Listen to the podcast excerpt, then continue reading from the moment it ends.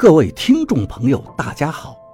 您现在收听的是长篇悬疑小说《夷陵轶事》，作者蛇从阁，演播老刘。第四十三章，整个山冲里的雨水都在往这儿汇集，水涨得飞快。杨泽万。你快叫他们把闸打开吧！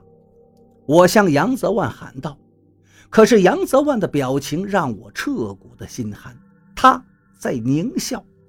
这水坝只有十米高，二三十米长，夹在山涧里，平时看起来就非常的不起眼。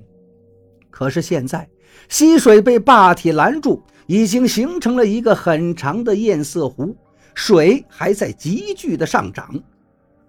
我把伞扔了，跑到水坝上去扭动闸门的扭杆，可是还没转到一圈，一个村民就从后面把我用铁锹捅下来了。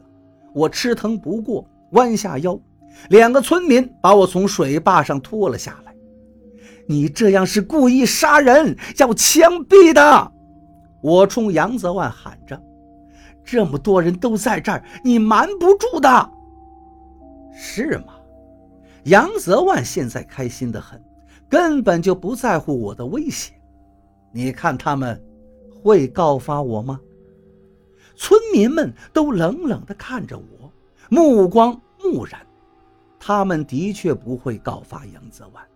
杨泽万是他们的村主任，如果在解放前，应该是他们的族长。我一直看错杨泽万，没想到他才是老谋深算。处心积虑的要对付坏他们村风水的人，难道非得这么做吗？我问他。你说我能怎么办？他们有钱，他们又有本事，区里的官儿都帮他们说话。杨泽万面目变得狰狞起来。你说我能怎么办？这都是他们逼的。远远的来了两个村民，走近了才看清楚。两个人合力抬着一面大鼓，一面很旧的鼓，鼓面的皮是黑色的，多处已经起毛了。鼓身看不出是什么木头，也是腐朽不堪。十几条人命在里头，你快把水闸打开！不论怎样，杀人绝对不是办法！我喊道。杨泽万恨恨地说：“当初只说是开发风景区。”是我说服他们答应了浙江人的投资。杨泽万把村民指着，我答应他们，只是开发溶洞作为旅游，不会对我们的龙脉有妨碍。可是浙江人哪里是想做生意呀？他就是想来断我们的龙脉。我不给他们一个了断，我们一家人怎么在村里活下去？我想告诉他。他们所谓的龙并不是龙，只是染衣。但是随即我打消了这个念头，对他们而言，两者没有区别。两个村民把鼓放在路边的一块空地上架好，两个壮年男子开始脱衣服，脱得赤条条的。他们也真不怕了。两个男人举起手中的鼓槌，开始狠狠地敲打起来，鼓声沉闷而且绵长。我听到第一声，心里就怦然一跳，心里仿佛堵了什么东西一样，憋闷的慌。这是古老的祭祀，我想起了王八所说文版那个乡村作家的文稿。这个村有用活人祭祀染衣的传统，看来杨泽万谋划这件事已经很久了，连日子都算准了。咚咚咚。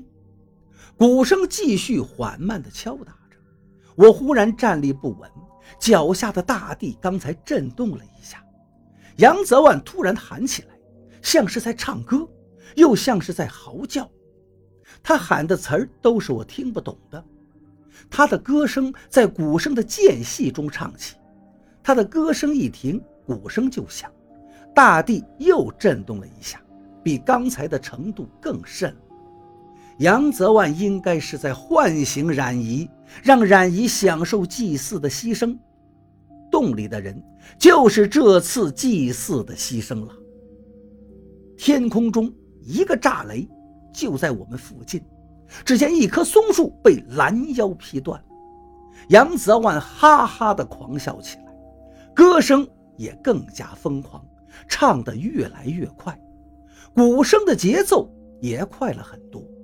那些人也随着杨泽万歌声的节奏开始附和着，呵呵的呼喝起来。水面已经达到了水坝的设计承受压力，水坝的坚固性实际上和设计要求差不多。现在水坝是在苦苦支撑，随时都有被冲垮的可能，也许就在下一秒，水坝就垮。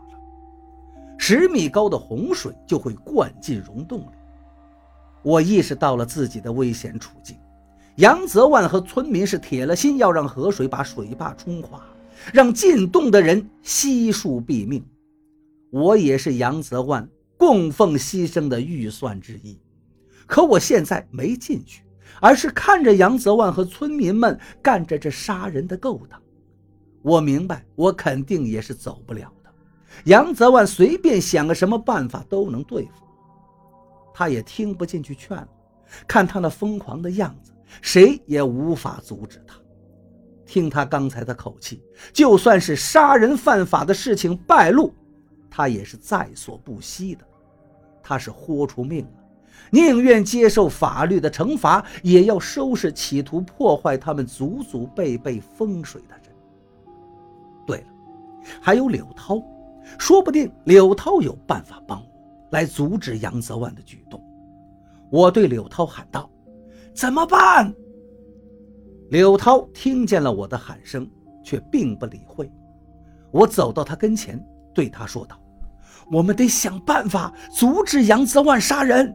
你快去公司打电话叫警察来，他们就不敢这么干了。”旁人都在跟着杨泽万唱歌。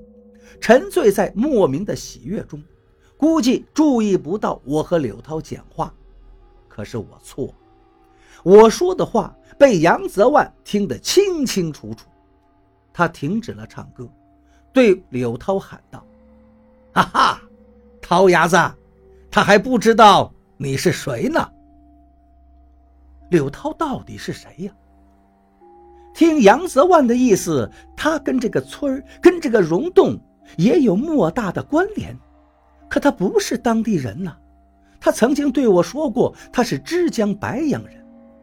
你到底是谁呀？我问刘涛。我记起了刘涛对溶洞的熟认。刘涛阻止过王八和娟娟触碰血石。刘涛在洞里避开很多危险，带我们出洞。我是舅舅的继承者，一辈子都要守着这个地方。